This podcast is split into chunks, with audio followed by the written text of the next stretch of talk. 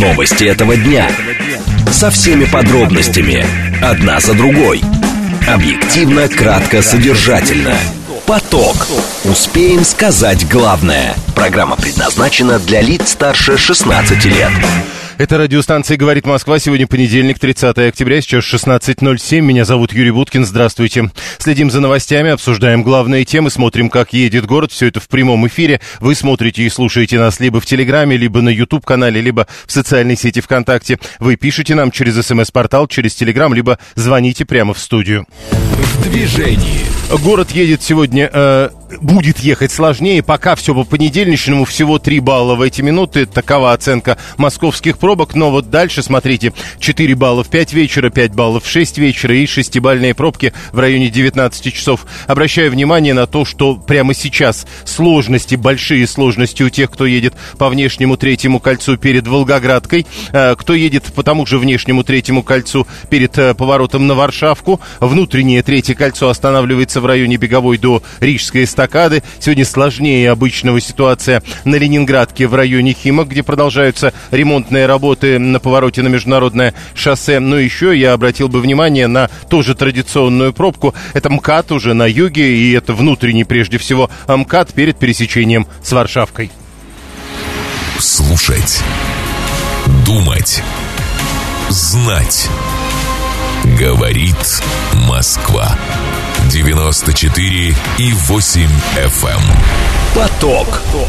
Новости этого дня. Две темы обсуждаем в ближайшие 20 минут. Заявление Беньямина Нетаньяху, согласно которому израильские войска уже вошли в сектор Газа и делают это с целью уничтожения ХАМАС. Что можно сказать о значении решения начать наземную операцию, насколько важны масштабы и что означает, к примеру, прозвучавшее на выходных заявление президента Ирана о том, что Израиль пересек красную линию.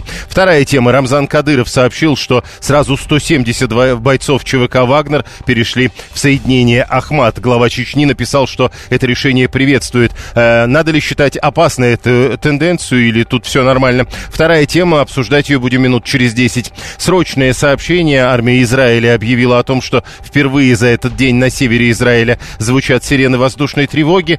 Боевики исламского джихада обстреляли из минометов танки Израиля в Газе. Премьер Ливана не хочет участия страны в конфликте, но не исключает эскалации. И еще в Дагестане полицейские взяли под охрану синагоги после беспорядков в аэропорту Махачкалы. Совсем срочное сообщение. Движение «Хамас» разместило в своем телеграм-канале обращение заложников к властям Израиля. Поток. Успеем сказать главное. Итак, новость этой минуты. Движение «Хамас» разместило у себя в телеграм-канале обращение заложников к властям Израиля. Очевидно, что это связано с заявлением израильской стороны о начале наземной операции. Беньямин Нетаньяху, премьер-министр еврейского государства, он как раз сказал, что израильские войска вошли в сектор Газа, они будут уничтожать там «Хамас» и освобождать заложников. Граждане Израиля, наши сухопутные войска прошли через ворота Газы, вошли в логово зла. Это война с четко обозначенными целями уничтожить власть Хамас и вернуть заложников. Это было специальное телеобращение Нетаньяху к нации, и, соответственно, во время этого обращения он говорил именно об этом. Теперь, вот как мы видим, движение Хамас размещает у себя в телеграм-канале обращение заложников к властям Израиля. Пока никаких подробностей того, в чем смысл этого обращения, ну то есть смысл-то понятен, а что конкретно говорится устами заложников в этом, соответственно, обращении, которое только что размещено движением «Хамас», как это может изменить ход течения наземной операции, что такое вообще наземная операция, ведь говорили о полномасштабной, потом заговорили, что Соединенные Штаты выступают против таковой, и вроде как по последним данным, то, что сейчас идет в виде наземной операции Израиля, это не совсем полномасштабная операция. А политолог-международник Елена Супонина к нам присоединяется. Елена Владимировна, здравствуйте. Добрый день. Итак, что под видом наземной операции сейчас происходит в секторе Газа? Это то самое, что нам обещали как полномасштабную, или когда говорили, что это некая часть израильских планов, которые были скорректированы по требованию США? Это не то, что было, например, во время операции «Литой свинец» на рубеже 2008-2009 годов. Тогда где-то неделю шли ракетные обстрелы, а потом израильтяне начали масштабную сухопутную операцию в секторе Газа. Ну, также с применением бронетехники, бригад и так далее. Но по масштабам сейчас это пока еще совсем не то. Чувствуется, что израильское руководство действует с опаской, с большой осторожностью. То есть это уже вроде и сухопутная операция, а вроде и не совсем. Но это отдельные рейды, которые, видимо, имеют целью оторвать каким-то образом северную часть Газа, перерезав, от южной. Таким образом, похоже, что цели израильского руководства корректируются буквально на ходу. Возможно, и из-за давления со стороны американцев, или же из-за советов, которые дают американские генералы, которые также находятся сейчас в Израиле и консультируют израильских коллег. Но в любом случае, пока израильтяне не добиваются своих целей, и, возможно, как раз поэтому говорят, что операция затянется. Это уже не недели, а, как мы и предполагали, это уже месяцы. Погодите, то есть уже по первым нескольким дням можно говорить о том, что эта операция затягивается? Ну, во-первых, об этом говорят уже сами израильтяне. Сами израильтяне говорят о том, что операция продлится как минимум от 6 до 9 месяцев. Об этом сегодня сделано было несколько заявлений со стороны израильского руководства. То же самое говорит противоположная сторона руководства радикального движения сопротивления ХАМАС. А как оно выйдет на самом деле, наверное, тут гадать не будем, но в любом случае такие заявления делаются. Ну и эксперты говорят о том, что если израильтяне хотят добиться своих целей, то, естественно, операция затянется, потому что по нескольким дням, да, уже видно, что Хамас-то никоим образом не пострадал. Они находятся в туннелях, они вступают в перестрелки, и тот, кто страдает, это в основном мирные жители. Теперь по поводу масштабов. Вот насколько они важны и, с вашей точки зрения, почему американцы не хотят полномасштабной наземной операции Израиля? Американцы посылают израильскому руководству очень противоречивые, двойственные сигналы. Тот же Байден заявлял о том, что он вроде и не против наземной операции, но он просто понимает, как высоки риски, и сравнивал это с последствиями 11 сентября 2001 года, когда американцы начали масштабную кампанию в Афганистане, но так и не добились своих целей даже за 20 лет, и потом бесславно вывели свои войска. Поэтому Байден неоднократно призывал не повторять этих же ошибок, но в то же время говорил, что израильское руководство должно само решать, как действовать. На мой взгляд, американцы не хотят расширения этого конфликта и превращения его в полномасштабный конфликт, скажем, между Ираном и Израилем. И здесь, как бы мы там ни относились к США, но при холодном анализе видно, что все-таки они пытаются сдержать стороны и... Ну, все делают, ну, правда, не только они, но и Китай, и Россия тоже. Все делают для того, чтобы не разгорелось, хотя может в любой момент. Ну, и на все это накладывается непростая внутриполитическая ситуация в Израиле. Те заявления, которые этими днями сделал Нетаньяху, они выглядят очень не к месту, очень странно. Это заявления, в которых он... обвинил руководителей военной разведки АМАН и общей службы безопасности Шабак, или иначе Шинбет, в том, что они несут исключительную ответственность за то, что произошло 7 октября. Мол, ему не докладывали. Это вызвало серьезный скандал внутри Израиля. После этого Нетаньяху убрал этот твит, извинился.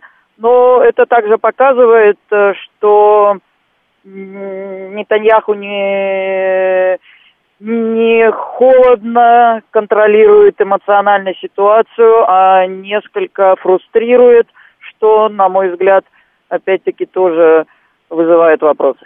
Заявление президента Ирана насчет красных линий, что означает оно? Да, я вчера очень внимательно послушала интервью Раиси, президента Ирана, катарской телестанции Аль-Джазиры. Впервые с начала конфликта слышу такое резкое интервью со стороны иранцев. До этого выступал Абдаллахияни, до этого делал заявление Хаменеи, но впервые иранцы сказали, что они полностью поддерживают палестинские группировки, что они поддерживают их Хезболлу, и что они будут жестко отвечать, если израильтяне дальше будут расширять свои военные действия в секторе Газа. На мой взгляд, это попытка прочертить красные линии, но дело в том, что Тегеран уже неоднократно их прочерчивал, а израильтяне за них заходят. И пока супержесткой реакции со стороны Ирана я не вижу. Все-таки этот конфликт остается асимметричным. Иран предпочитает действовать через своих прокси, через близкие себе организации, через ту же Хезболлу в Ливане. Израильтяне не обращают внимания ни на общественные протесты, ни на заявления иранцев. Скорее всего, американцы к этим заявлениям прислушивают, а израильтяне гнут свою линию и продолжают военную операцию. Куда нас это заведет, пока риски только возрастают, но при понимании, что большой войны в регионе мало кто сейчас хочет. Так, вопросы наших слушателей, если можно, короткие комментарии. Виталий 618 пишет, но ХАМАС это вроде сунниты, причем тут такая рьяная поддержка шиитского Ирана?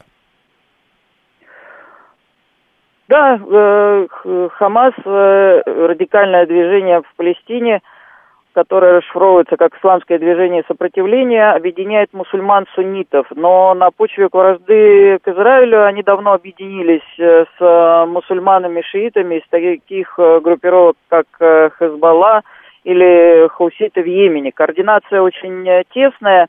Иран с ХАМАС поддерживает давние связи. Не все бывает так гладко среди этих группировок, но общий враг, общий противник, он их объединил, и это то, что Иран называет осью сопротивления. Имеется в виду сопротивление Израилю до тех пор, пока он будет оккупировать занятые палестинские и другие, например, сирийские территории. Алла 24 пишет, что израильтяне, с ее точки зрения, никак не поймут, что мир изменился и надо менять им свою политику. Думают, что силой они могут решить застарелый конфликт. А вот с вашей точки зрения, то, что сейчас происходит, это потому что арабы так настроены или потому что израильтяне что-то не так делают? Как всегда бывает в таких конфликтах, виноваты, наверное, обе стороны. И то, что произошло 7 октября, это бесчеловечно, жестоко и неприемлемо. То, как отвечает Израиль, это также бесчеловечно, жестоко и неприемлемо. Конфликт застарелый, мы специалисты, но я, по крайней мере, ожидала, что до конца года обязательно рванет, и об этом писала и говорила. Но никто, вот беда в чем, никто не имеет четкого плана, как вырулить из этой ситуации, да.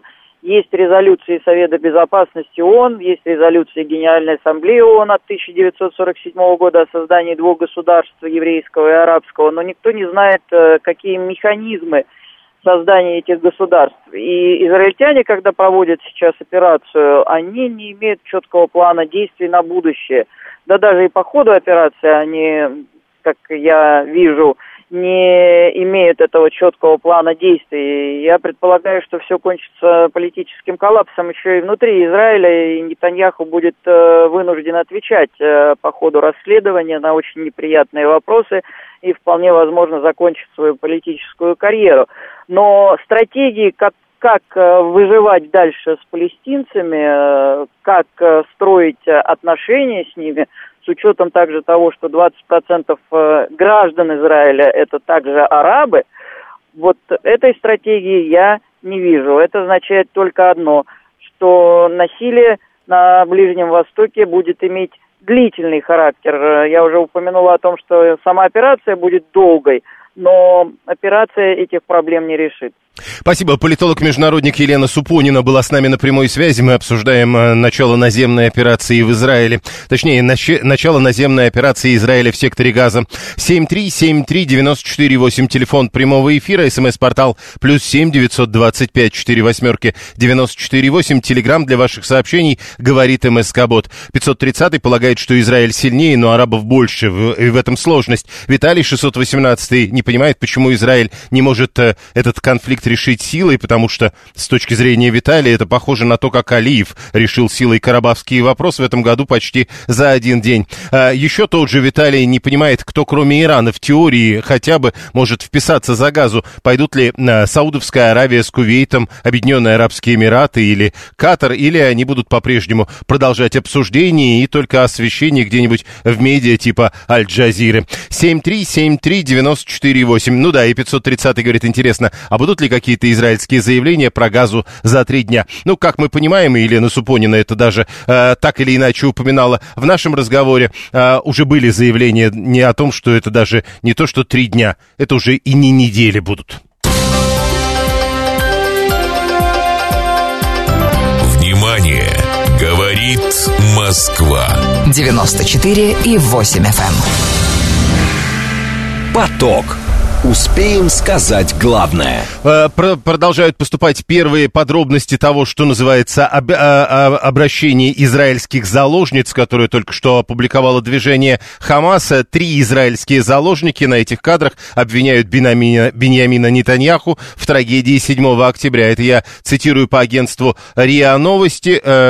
Пока новых подробностей, мы следим за лентами новостей. 7373948, телефон прямого эфира. И на следующую тему. Рамзан Кадыров сообщил о том, что бойцы Вагнера массово переходят в отряд «Ахмат». Во всяком случае, Кадыров упомянул про 170 человек и написал, что приветствует это решение. Уверен, что и другие бывшие представители частных военных компаний последуют этому примеру и вступят в ряды спецназа «Ахмат». Со своей стороны, мы этому только рады. По мнению чеченского лидера, опыт вагнеровцев будет востребован в решении поставленных задач. Кадыров добавил, что они никогда не искали легких дорог и вставали на защиту Родины. Это прямая цитата из того, что говорил Кадыров. Насколько это хорошая или плохая новость, что называется, не опасная ли тенденция, когда Вагнер вот так большими группами переходит в отряд «Ахмат», особенно учитывая июньские события 23 года. Старший научный сотрудник Академии военных наук Владимир Прохватилов к нам присоединяется. Владимир Викторович, здравствуйте.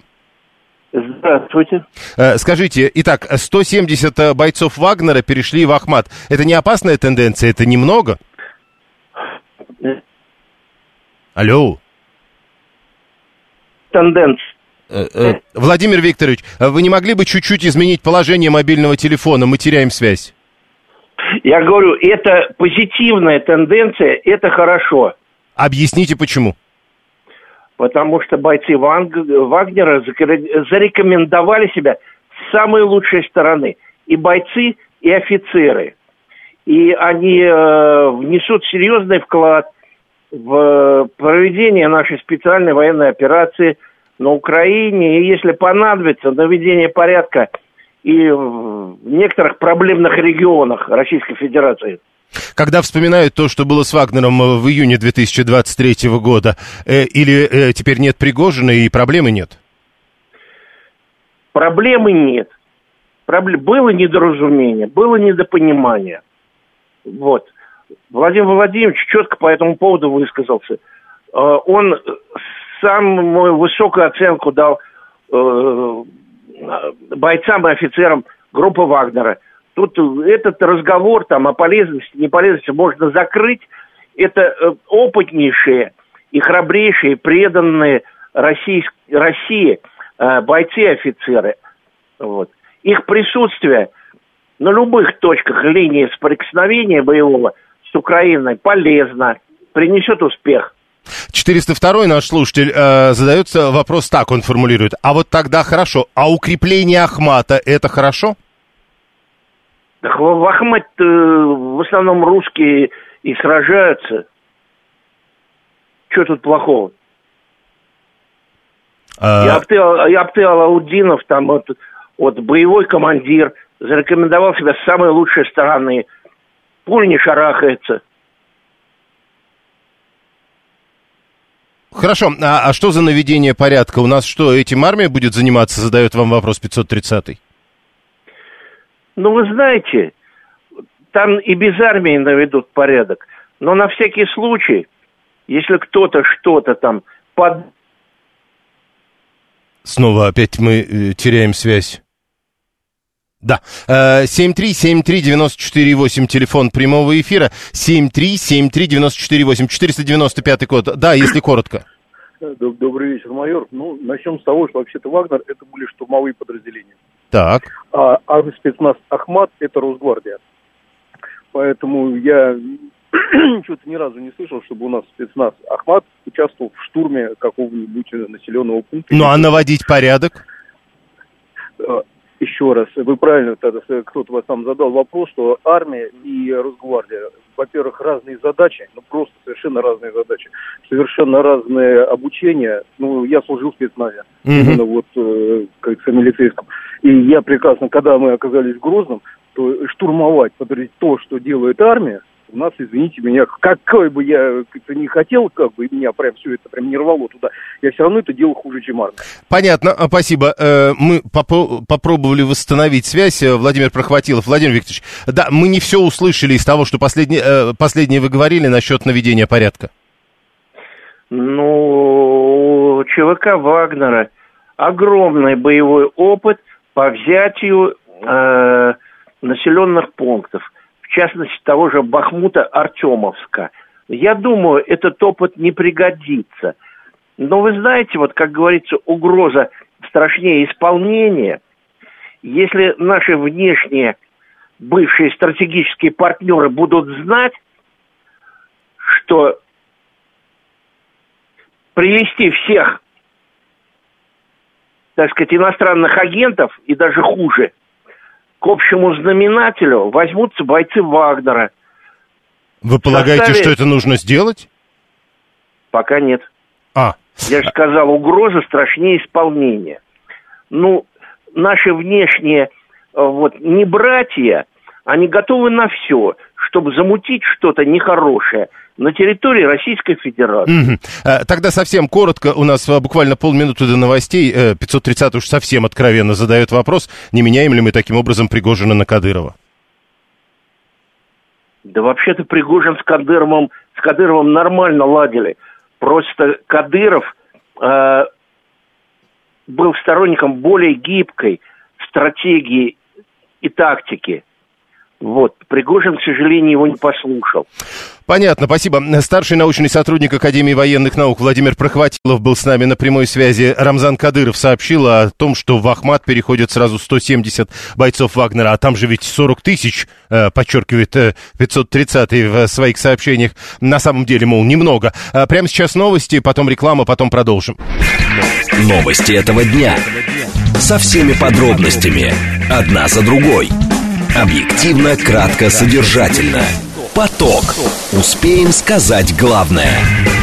Радиостанция «Говорит Москва», понедельник, 30 октября, сейчас 16:37. Меня зовут Юрий Будкин. Мы продолжаем следить за новостями, обсуждаем главные темы и смотрим, как едет город. Все это в прямом эфире. В движении. Прямо сейчас 3 балла, 4 балла нам обещают в 5 вечера, 5 баллов в 6 вечера и как максимум 6-бальные пробки в районе 19 часов. По сравнению с тем, что было полчаса назад, сейчас явно попроще ехать даже в самых сложных местах. И поворот на Волгоградку с ТТК, и, собственно, третье кольцо на севере между Беговой и Рижской эстакадой. Ну а вот пробка между Волоколамкой и Ленинградкой, я сейчас говорю про внутренний МКАД, за эти полчаса только усилилась. В целом 3 балла. И 6 баллов как максимум в районе 19 часов сегодня вечером. Слушать, думать, знать. Говорит Москва. 94,8 FM. Поток. Новости этого дня.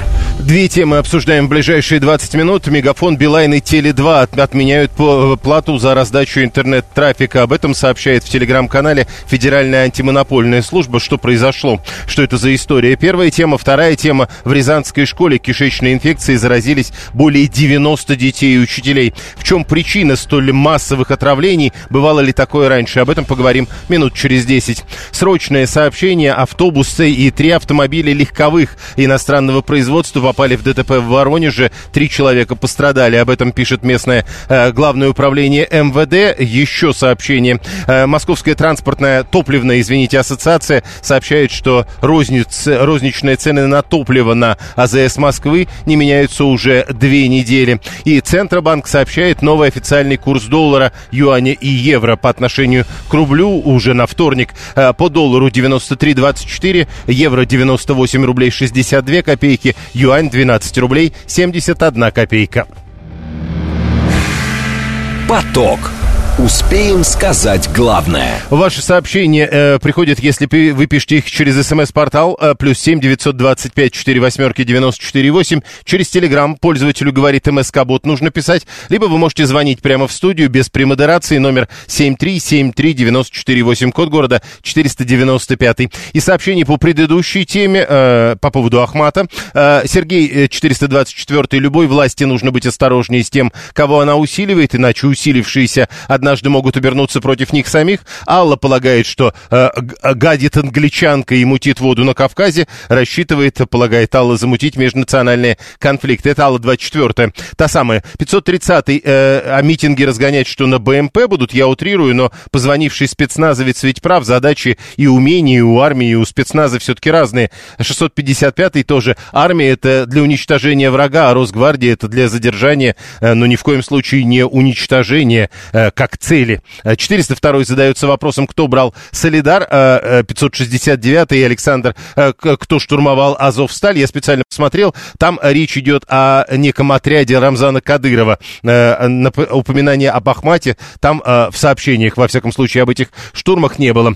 Первая тема. Мегафон, Билайн и Теле2 отменили плату за раздачу интернет-трафика. Об этом Федеральная антимонопольная служба пишет в телеграм-канале. Правда, тут есть разные сроки у каждой компании. Мегафон отменяет плату, точнее, уже отменил плату за раздачу интернет-трафика еще 23 октября. Теле2 собирается отменить плату для новых абонентов 22 ноября, а для всех остальных аж 19 декабря. Билайн перестанет взимать плату, не очень понятно когда, но известно, что в срок до 1 декабря. МТС, в свою очередь, уведомляет ФАС об отсутствии в своих действиях по взиманию платы за раздачу интернет-трафика ущемление интересов абонентов. Значит, дело было еще... Началось все это в сентябре. Антимонопольная служба тогда предупредила всех, всю большую четверку о том, что они в течение месяца должны прекратить взимать плату за раздачу интернет-трафика с мобильных устройств. В ведомстве говорят, что это навязывание абонентам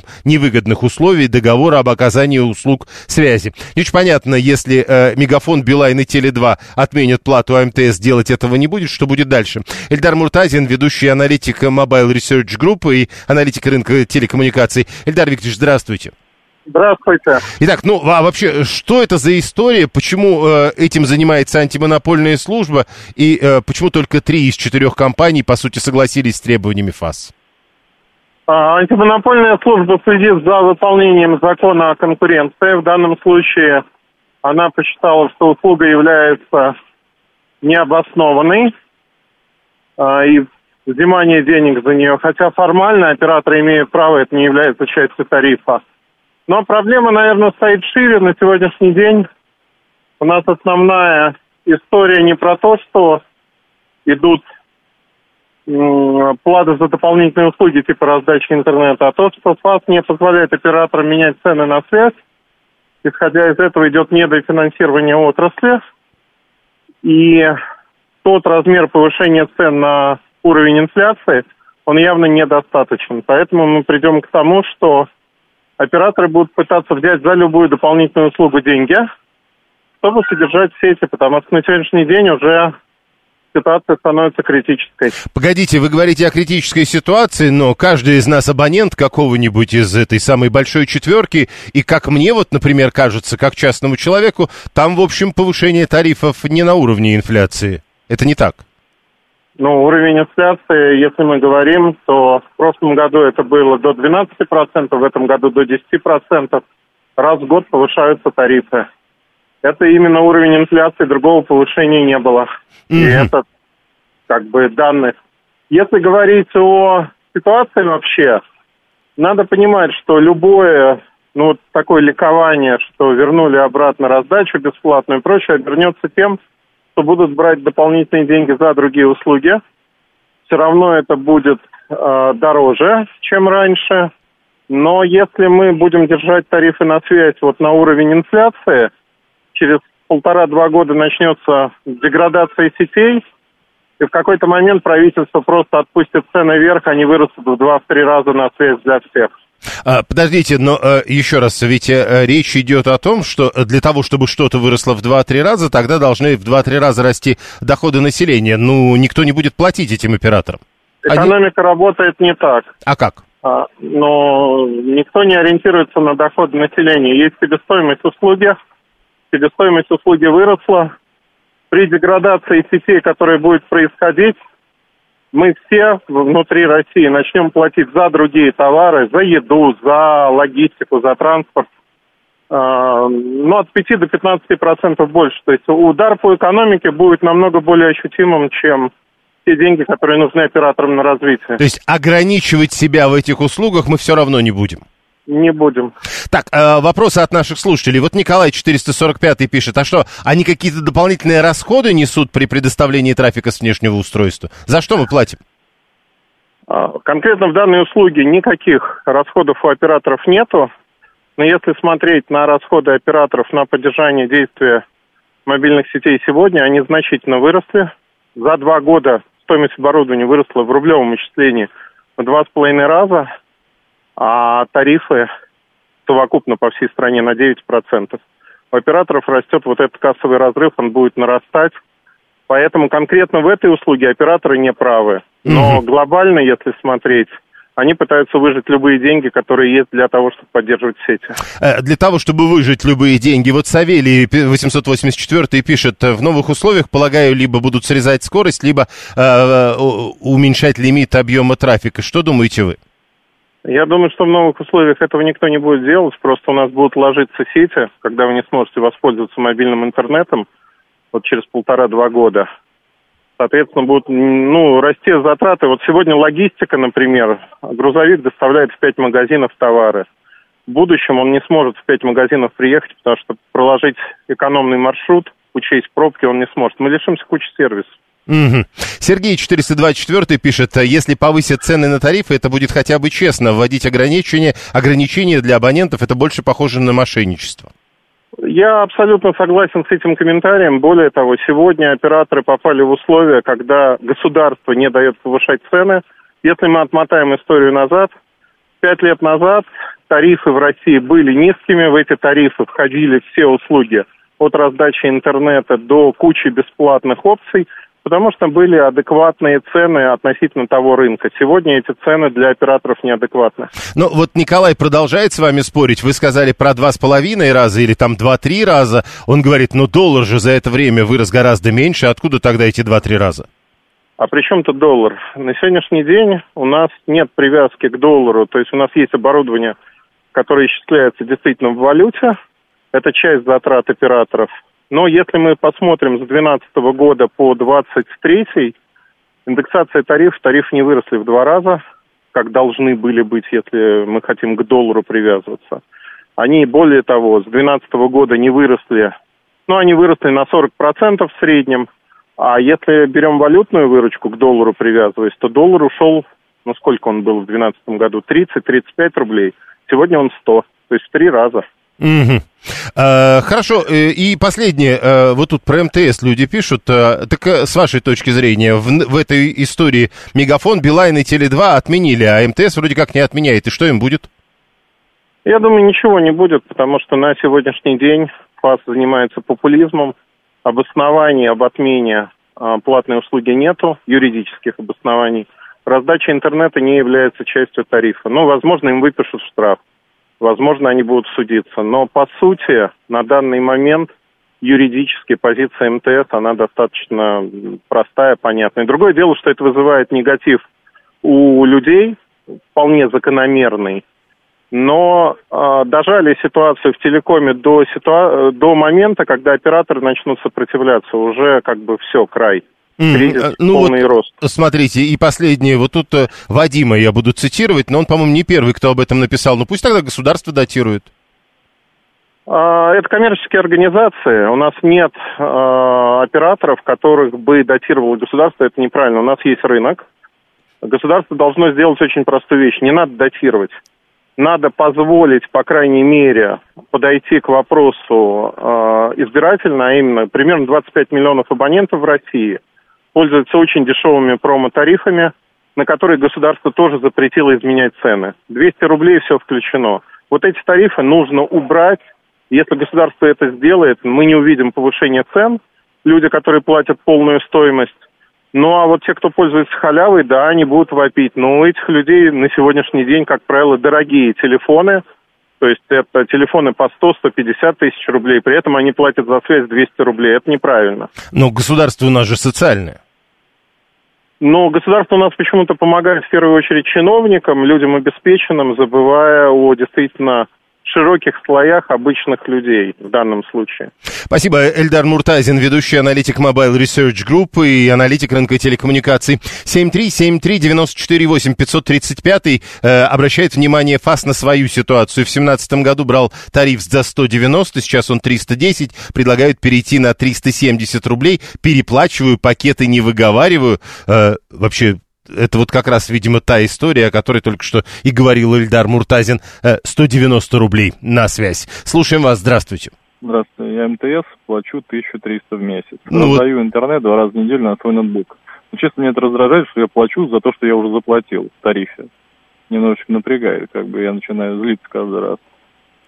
И что? Вот. А по поводу этих операторов, я хочу одно сказать. У нас буржуинская страна, ну, сдохнут эти, новые появятся. Я за них вообще не переживаю. У нас так сейчас воспитано все, что ты умри сегодня, а я завтра. Почему мы должны за них переживать?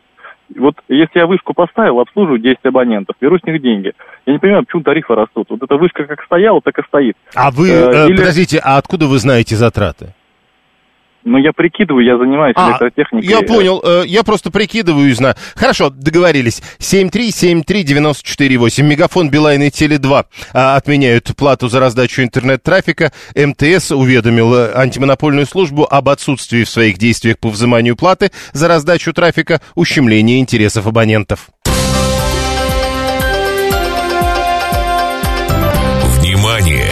Говорит Москва. 94,8 FM.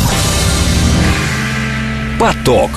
Успеем сказать главное. 630-й говорит, мы вообще не должны за них переживать. 54-й непонятно почему раздражает мой тариф. Он специальный, он подарен мне оператором, чтобы удержать меня в компании. Ну так речь ведь идет не о том, что вы должны за них переживать. Возможно, вам не надо за них переживать. А, к примеру, они возьмут в какой-то момент и закроются. Вот предыдущий предположил, что кто-то другой появится. А может и не появится. Ну вот, а давайте будем переживать за тех, кто переживает больше остальных, пишет 447-й. Давайте попереживаем. В Рязанской школе кишечной инфекцией заразились более 90 детей и учителей. Работа школы имени Якимецкой приостановлена с 27 октября. Специалисты Роспотребнадзора все еще устанавливают причину этой норовирусной инфекции. Смывы с поверхности и образцы готовой продукции в столовой собираются отправить на лабораторное исследование. Я надеюсь, к этому моменту они хотя бы уже отправили на лабораторное исследование. Вместе с сотрудниками прокуратуры Роспотребнадзор проводит внеплановую проверку организаций, которые поставляют питание для школьников. В школе проводится дезинфекция. Дело было 26 октября, то есть за день до того, как ее потом закрыли. В соцсетях ученики Рязанской школы начали жаловаться на плохое самочувствие. В тот же день Роспотребнадзор и прокуратура начали проверку, в ходе которой обнаружили 3 случая заражения детей кишечной инфекцией. Вот в результате более 90 детей и учителя тоже заразились. В чем причина? Владислав Жемчугов, доктор медицинских наук, врач-терапевт и иммунолог, и специалист по особо опасным инфекциям. Владислав Евгеньевич, здравствуйте. Здравствуйте. Вот сейчас новости читаешь, следишь каждый день, и вот что-то кишечных инфекций, как кажется, больше прежнего. А главное, если уж появится, так десятки людей сразу. В чем причина? И такое раньше бывало? Да бывало, конечно. Вы понимаете, кишечные инфекции – это бич коллективов трудовых и учебных. Потому что там, где массово есть приготовление пищи, там всегда есть опасность, что заражение одного блюда сразу, значит, одно и то же употребляют десятки людей, и они все болеют. То есть откуда берется причина? Значит, вот везде кишечная инфекция – это фекально-оральный путь заражения. То есть по-простому, по-русски говоря, фекалии, значит, должны попасть в еду, и люди должны ее вот съесть, чтобы заболеть. То есть сходил в туалет, не помыл руки? Ну, не так все просто, значит. Это не помыло на руки, значит, есть...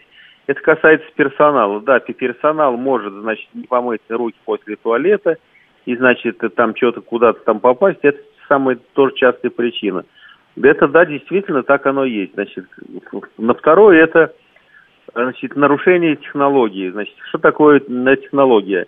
Ну, например, положено греть 100 градусов в час, греют 100 градусов полчаса. Ну, то есть недостерилизованная там какая-то вот еда. И это она является, значит, зараженной каким-то там микробом. Вот это вторая часть. Так. Третья причина, самая частая, что сейчас все больше и больше готовится централизованно и на месте разогревается.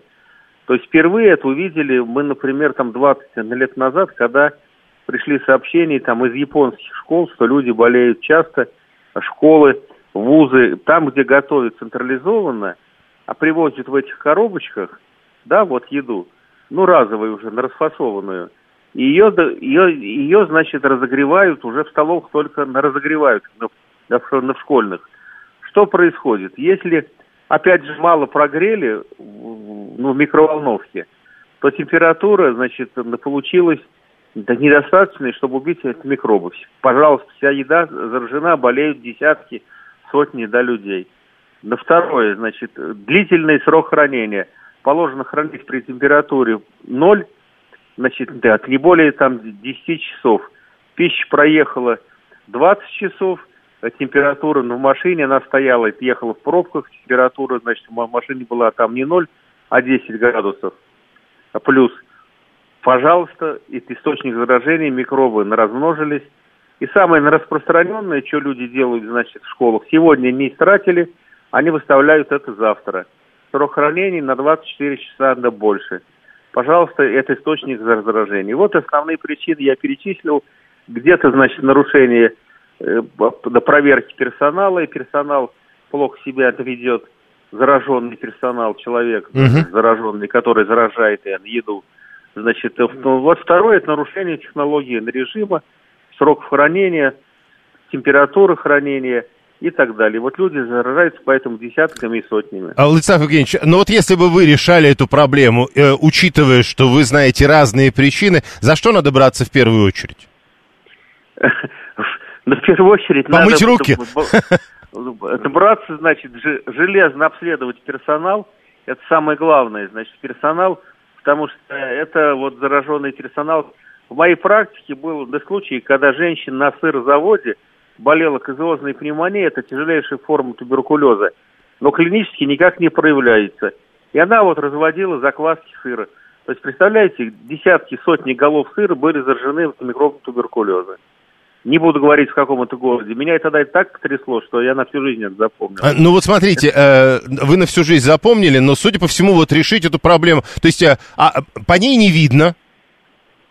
Поэтому что мы можем с это, как мы можем, она не скажет, ну хорошо, не скажет, что мы, как не решим тогда? Нет, железные требования персонала, значит, проверка персонала, а второе, выбрасывать нещадно то, что прошло срок годности. Понятно. Еще есть такие, значит, специальные пробы на температуру, вот срок доставки. То есть, знаете, все везде упирается в деньги. Если кто-то платит за то, чтобы... так сказать, и может получить дополнительный доход, чтобы сегодня не тратить то, что должно быть выброшено вчера, он это сделает. Не, ну, вот подождите, против денег всегда что-то доработает. Ну, например, если ты получишь эти деньги, а тебя потом расстреляют, то они тебе не понадобятся. Ну, вот, понимаете, мы не можем с вами говорить про «расстреляют», но нас завтра с вами привлекут за нарушение прав человека. Да мы же не говорим, конечно. Я согласен. Розгами по попе. Хотя бы так, спасибо. Владислав Жемчугов, доктор медицинских наук, врач-терапевт-иммунолог, специалист по особо опасным инфекциям. Короче говоря, вот с одной стороны вроде как деньги, с другой стороны все, что мы можем представить, это розги. Ну или вот видите, некоторые, но это неправильно, конечно, даже на уровне предложений никаких расстрелов быть, конечно, не может. 535-й, когда я учился, дежурные перед столовой проверяли мытые руки у детей. Понимаете, какая штука? А теперь, когда вы выучились, дежурные перед столовой должны проверять мытые руки не у детей, а у тех, кто эту еду готовит. Зачем гадать на кофейной гуще, пишет Елена. Роспотребнадзор, наверное, взял пробы всех блюд, найдут источник, расскажут. Грязные руки, это отговорка, не руками же дети едят, а прибор. Вот интересно, смотрите, довольно большой был разговор у нас, и, по-моему, было понятно из этого разговора, что речь идет не о чистоте рук детей, а о чистоте рук тех, кто готовит еду. Но люди считывают, вот и 535-й, вот и 659-й, говорит, это отговорка, не руками же дети едят. Да дети, детские руки тут вообще, судя по всему, ни при чем. Катя 986-я говорит, а меня всегда смущали микроволновки в общественных местах. Кто что там греет, а когда их моют? Ну, вообще, по идее, их, наверное, когда-то должны мыть. И, кстати сказать, если вас смущают микроволновки в общественных местах, вы не смущаться должны, а задать вопрос, когда... Вот меня смущает эта микроволновка, когда ее последний раз мыли. И вам наверняка обязаны ответить на этот вопрос. Андрей говорит, 965-й, ну вот договорились, значит, розги, но тогда ведь инфекция начнет распространяться посредством розг по попе. И это тоже, в общем, скорее всего так. Люди в критическом мышлении у нас никак не умеют, пишет 398-й. 859-й полагает, что посуду надо мыть с обеих сторон, хотя вроде как, вот как раз к посуде претензий было минимальное количество. 7373948. Это телефон прямого эфира для ваших сообщений. Можно писать через СМС-портал +7 925 48 94 8 или через Телеграм пользователю говорит МСК-бот. Далее новости.